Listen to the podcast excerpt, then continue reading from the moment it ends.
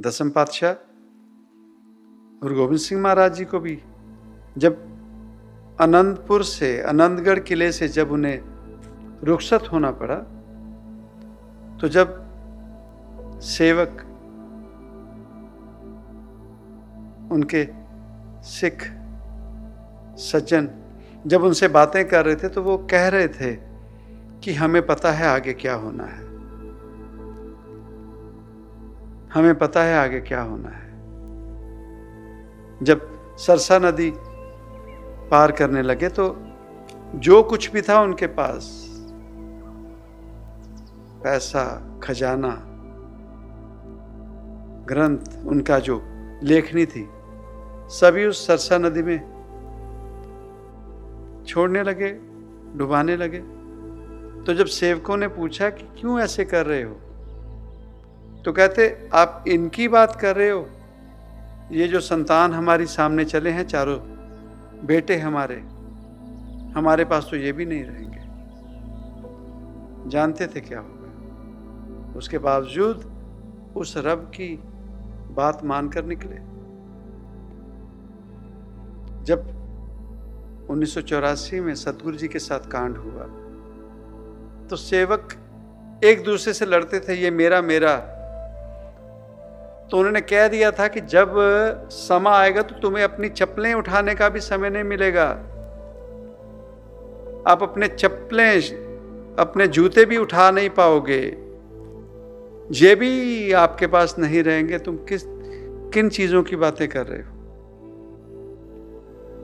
तेरा तुझको सौंपते। क्या लागे मेरा?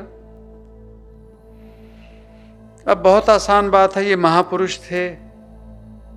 पर हमने कभी सोच के देखा महापुरुषों का शरीर नहीं होता? उनके जीवन में दुख तो दुख सुख नहीं होता, उनको चोट नहीं आती? उसके बावजूद वो ऐसा जीवन क्यों जीते हैं? हम जैसे साधारण जीवों को समझाने के लिए कि इस माया में, मोह में ना उलझें। ग्रस्त है, जीवन है, जीना पड़ेगा। इन वस्तुओं की ज़रूरत है। पर जीवन ऐसा ना करें कि सिर्फ़ इन्हीं वस्तुओं में रहकर रिश्ते नाते भूल जाएँ, इंसानियत भूल जाएँ, और वो भी किस वस्तु के लिए? वो जो सच में माया है। वो जो सच में किसी के हाथ में नहीं आने वाली। तो जैसे सिगरेट के पैकेट के ऊपर लिखा होता है cigarette smoking is injurious to health लिखा हुआ है। और रोज़ाना लाखों की गिनती में जीव धूम्रपान, तंबाकू के सेवन करने से कैंसर हो रहा है, रोज़ाना मर रहे हैं, मुँह सिर बिगड़ रहे हैं। जब सिगरेट का पैकेट उठाते हैं तो पढ़ते हैं, लिखा होता है। कोई नशा करते हैं? Consuming of alcohol is injurious to health दारू पीना अच्छा नहीं है, और नशे करने अच्छे नहीं हैं। लिखे हैं। उसके बावजूद वो जीव जो वो नशा करते हैं, और हम जैसे जीव अगर ऐसा कोई नशा नहीं करते तो हम शरेआम कहते हैं, ये बेवकूफ़ है। देखा, कैंसर करवा लिया। देखो, सिगरेट पीता था, नशा करता था, इस पर लिखा तो था। ये तो होना ही था। अब रोके क्या फ़ायदा? जब चिड़िया चुग गई खेत तो जैसे हम अपने आप को समझदार समझते हैं, उन जीवों के लिए जो रोग से पीड़ित हो गए, वैसे ही ये जो महापुरुष हैं, हम जैसे आम जीवों को देखकर यही कहते हैं, cigarette smoking is injurious to health. ये जो माया है, ये ठगनी है जब हम रोते हैं, पछताते हैं तो ऐसे जीव हम जैसों पर इसी तरह से हँसते हैं जैसे हम उन पर हँसते हैं, जिन्हें नुकसान हो जाता है जीवन में।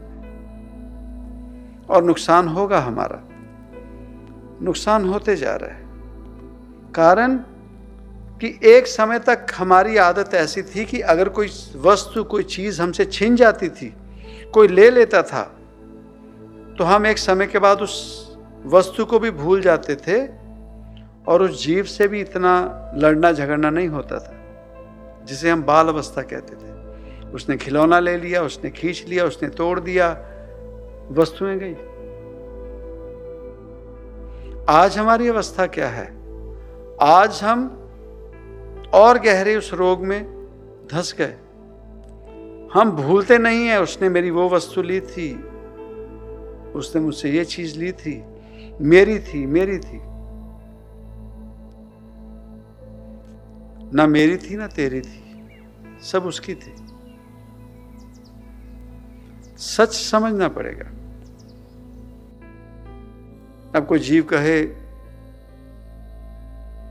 बाबा जी को क्या है, ये तो न काम धाम कुछ भी नहीं। हम तो मेहनत करते हैं, काम पर जाते हैं, नौकरी है, हमारा कारोबार है।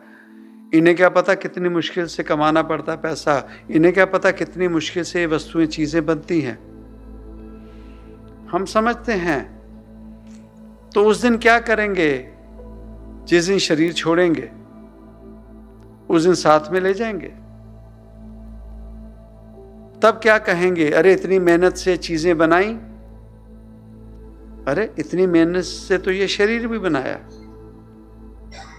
चाहे कोई मेल है या फीमेल है, अपने जीवन में देखें कितना इस शरीर को संवारने के लिए संभालने के लिए कितना खर्चा करते हैं। शरीर भी नहीं है हमारा, शरीर भी हमारे साथ नहीं जाना। कहने की बात यह नहीं है कि इन चीज़ों से दूर हों। कहने की बात यह है कि अगर कोई नशे में पीड़ित हो चुका है, नशे में विलीन हो चुका है तो जो सूझवान जीव होगा, वो अखीरले दम तक उसे समझाता रहेगा कि नशा छोड़ दे। ये नशा तुझे पागल कर रहा है, ये नशा तुझे कहीं पहुँचने नहीं देगा। उसी ढंग से हम जिस नशे में, मोह माया में और ज़्यादा गंभीरता से उलझ रहे हैं, फंस रहे हैं जे हमें कहीं पहुंचाएगा नहीं। सहज हो जाए, तेरा पाना मीठा लागे, मिल जाए, शुक्र एक्साइट ना हो जाए, पागलपन में ना आ जाए। कुछ छूट जाए, दुख में ना चले जाए। बैलेंस कर लें। इसीलिए गुरबानी में कहा गया, जो राज दें, ता कवन बढ़ाई भाव, अगर तू मुझे राजमहल भी दे दे, राजपाट भी दे दे तो उसमें मेरी क्या बढ़ाई हुई? जो राज दे तो कवन बढ़ाई जो पीख मंगावे तो क्या कट जाई? अगर भीख भी मांगनी पड़ गई तो मुझे कुछ फ़र्क नहीं पड़ता, कारण कि मेरा कुछ है ही नहीं। तो ना एक्साइट हुआ करें मेरा ये हो गया, मुझे ये मिल गया, मेरा मेरा मेरा, ना। और ना ही दुखी हुआ करें, मुझसे वो छूट गया। मेरा वो चला गया। नहीं। सहज हो जाए, ता जो जीना आसान हो जाए। सोच विचार में जो डूबे रहते हैं, वो मुझे पाना है, वो मेरा खो गया। और हमारे भीतर कोई दूसरा ख्याल नहीं उठता। मैंने वो लेना है, मेरा मेरा मेरा, मैंने वो अपना करना है। या, अरे मेरा वो था, वो छूट गया। मेरा उसने ले लिया। नहीं। सहज, मिल गया, शुक्र है, छीन लिया। ठीक है तेरी रजा, तेरी मर्ज़ी। सहज हो के देखें, उसके मानने में आए, उसके कहने में आए। जीवन में ज़रूर फ़र्क आएगा जीवन में ज़रूर बदलाव आएगा। जब तक ये नहीं मानते, हम सच में सुख जो है उस रब के घर का, वो हम समझ नहीं सकेंगे। वो कैसा सुख होगा, जिसके लिए जो भी महापुरुष हैं, वो उसमें इतना विलीन होगा कि ये मोह माया में उनको वो सुख ही नहीं मिलता था। कहते हैं ना बुद्धम शरणम गच्छा में तो बुद्ध कौन थे? नहीं पता। अपने आप में राजा, सिंहासन के मालिक। राजकुमार थे, राजा बनना था। इकलौते सपुत्र, युवराज। उन्हें क्या हुआ होगा? कहते हैं, नहीं। इसके आगे कुछ है। इससे बढ़िया कुछ है। इससे और बेहतर कोई सुख है। आनंद है, खुशी है। और देखो, उसने जीवन में पा ली और दुनिया भर में, दुनिया भर में सभी को बता दिया कि उसने क्या पाया। क्या सुख पाया, क्या जीवन में मिला उन्हें। तो कोशिश क्यों नहीं करते? हम सत्संग सुनते हैं, किसी सत्संग का हिस्सा होते हैं हम जैसे आम जीवों के जीवन में वो सत्संग आता है, वो जो समझाने की कोशिश करते हैं, सिर्फ़ सुनने से, या भीतर जो हमारे विचार उठ रहे हैं, बेवकूफ़ बना रहे हैं। बेवकूफ़ बना रहे हैं। नहीं। बेवकूफ़ नहीं बना रहे। सच में जीवन देखें कि आनंद क्या होता है। सच में जीवन में देखें सच की खुशी क्या होती है? सच का सुख क्या होता है? और उस रब की प्राप्ति, उस रब का आभास, उस रब का मिलना, वो आनंद कैसा होता है? जीवन में ये शरीर त्यागने से पहले हमारा हक है और हमारी जिम्मेवारी है। हम उसे पालें। कारण, ये शरीर त्यागने के बाद अब के बिछड़े कब मिलेंगे? क्या जाने? तो अभी पालें, अभी उस सुख को ले लें। बहुत गलतियाँ कर रहे हैं सात संगत जी, कोई धर्मों में फंस गया, कोई आडंबरों में फंस गया, कोई करने कराने में फंस गया, कोई गलत फहमी में फंस गया। नहीं, जहाँ कहीं भी हमारा यकीन जुड़ा है, यकीन बनाए रखें। पर इस शरीर को त्यागने से पहले वो यकीन सच में बदल के अपने जीवन में उस सच को पालें। और कुछ नहीं। ना धर्म कर्म। इसलिए तो कहा गया गुरबाणी में, ज्ञान, ध्यान किच कर्म ना जाना। ना मुझे ज्ञान है, ना मुझे ध्यान साधना करनी आती है, और ना ही मेरे अच्छे कर्म हैं। सब ते वड्डा सतगुरु नानक जिनका रखे। तेरी सार ना जाना। तो वो अगर महापुरुषों ने कोई बातें कही हैं तो उन्हें फेंके ना। सत्संग को ऐसे ही ना सोचें। बार बार हम हर हर हफ़्ते मिलते हैं। हर हफ़्ते बात की जाती, क्या बात की जाती कि भीतर जाएँ, भीतर उजागर हों।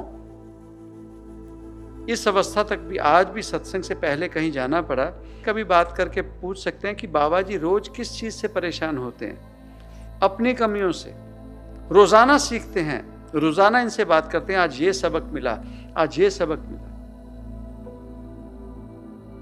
ना कि किसी को सुनाने के लिए, ना ही दुनिया को जीतने के लिए, सिर्फ़ उसके समक्ष परवान होने के लिए कि तू कृपा रख, अवगुण आभास कराता, शुक्र तेरा। अब आभास कराया, इससे लड़कर जीतने की भी क्षमता दे, हिम्मत दे। और जब जीतते हैं तो वो जो खुशी होती है, वो है अपना, वो है जीवात्मा का मेरा। अदर देन दैट तो हमने यही किया। उसके अवगुण उसकी गलतियाँ, उसमें गलतियाँ, उसकी कमी, वो ऐसा है, वो ऐसा है, छोड़ दें। इसीलिए माधो हम ऐसे, तू ऐसा। माधो से, उस रब से बात करें। उससे बात करें। हम पापी तो बख्शन हार हमें अवगुण भरे। तू गुणों का सागर, महासागर। उससे बात करें, उसको अपने आप से, उससे चेक करें, तभी तो उसके जैसे होंगे। तभी तो उसके जैसे होंगे। अपने पद्धर से नीचे की सोचते हैं, वैसे ही, उसी ढंग के, ऐसे ही हो जाते हैं। बजाय ऊँची सोच रखें। और ऊँची सोच फिर, वो सोच रखें, जिस सोच तक हमारा अंत है। आत्मा परम आत्मा। फ़र्क सिर्फ़ इतना है, वो परम है, हम साधारण आत्मा। और ज़्यादा फ़र्क नहीं है। समुद्र में पानी की एक बूंद और एक तरफ़ समुद्र। बस मिलन होने की देरी है, उस महासागर का हिस्सा हो गए। और उसमें फिर देखिए क्या आनंद है, क्या सुकून है। उसके लिए मेहनत करनी पड़ेगी। जो पाठ पूजा करते हैं, उसमें ज़रूर जाएँ। पर ध्यान साधना, उस रब का सुमरन, चाहे वो वाहिगुरु कह लें, राम राम कह लें, अल्लाह कह लें, ओम नमः शिवाय कह लें तानुगुरु कह लें, सत ओंकार कह लें, सिमरना पड़ेगा। समय निकालना पड़ेगा, भीतर जाना पड़ेगा, सास की रास। विधि वही है, जो सतयुग में विधि थी, आज भी वही विधि है। ये क्लासें लेने की पैसा खर्च करके ऐसी क्लासें लेके जी हमें सिमरन करना सिखाया। नहीं नहीं नहीं। उस रब ने पैसे नहीं रखे हैं, सांस लेनी आती है, बस उस सांस में ही उस सिमरन को बिठाना है। उस आनंद को पाए, जीवन में कोशिश करें और सत्संग का फ़ायदा हो जीवन में। ये जो माया में बहुत ज़्यादा और उलझते जा रहे हैं, डॉक्टर के पास जाते भी हैं और डॉक्टर के पास दवा भी ले रहे हैं, उसके बावजूद अगर हमारा रोग खत्म नहीं हो रहा, कम नहीं हो रहा तो इसका डॉक्टर के पास जाने का फ़ायदा नहीं फिर। उसी ढंग से किसी सत्संग में आए, हम जैसे आम जीव गए, किसी महापुरुष के संगत भी कर रहे हैं। आत्मिक रोग, मानसिक रोग अगर हमारे कम नहीं हो रहे तो फिर फ़ायदा नहीं। कहीं ना कहीं कोई कमी है, या उनके समझाने में, या हमारे समझने में। या उनके समझाने में बेहतरी है, हम समझ नहीं पा रहे या हम समझने के बावजूद उसे जीवन में ढालना नहीं चाहते। हम वो करना नहीं चाहते। इस वजह से जैसे थे वैसे ही होकर बैठे हैं, जीवन में तरक्की नहीं हो रही। समय बदलता जा रहा है, पता नहीं कब तक ये सब सत्संग, ये सब चीज़ें हमारे जीवन में चलेंगी। हम आदमी हैं एकदम ही, अगला सत्संग होगा नहीं होगा कौन जाने? उसकी रजा होगी। तो आज जो मिल रहा है, उसे हम क्यों नहीं पा के अपने जीवन में सवारते? उस जीवन में सुधार क्यों नहीं लाते? सो कोशिश करें। मुश्किल नहीं होता, ये आड़ बना लेनी, अरे, वो तो महापुरुष थे। महापुरुषों के अलग से कोई दस सर नहीं होते, दस हाथ नहीं होते, उनका शरीर वज्र का नहीं होता। उन्हें भी लहू निकलता है। उन्हें भी चोट लगती है, उन्हें भी दुख होता है, पर वो दुख बदल लेते हैं। हम जैसों की तरह अपना जीवन रोना नहीं, रोते रहते किसी के पास। सो कोशिश करें, अवस्था अंदर से भीतर से इंप्रूव करें, अपने भीतर बदलाव लाकर देखें। कृपा ज़रूर होगी।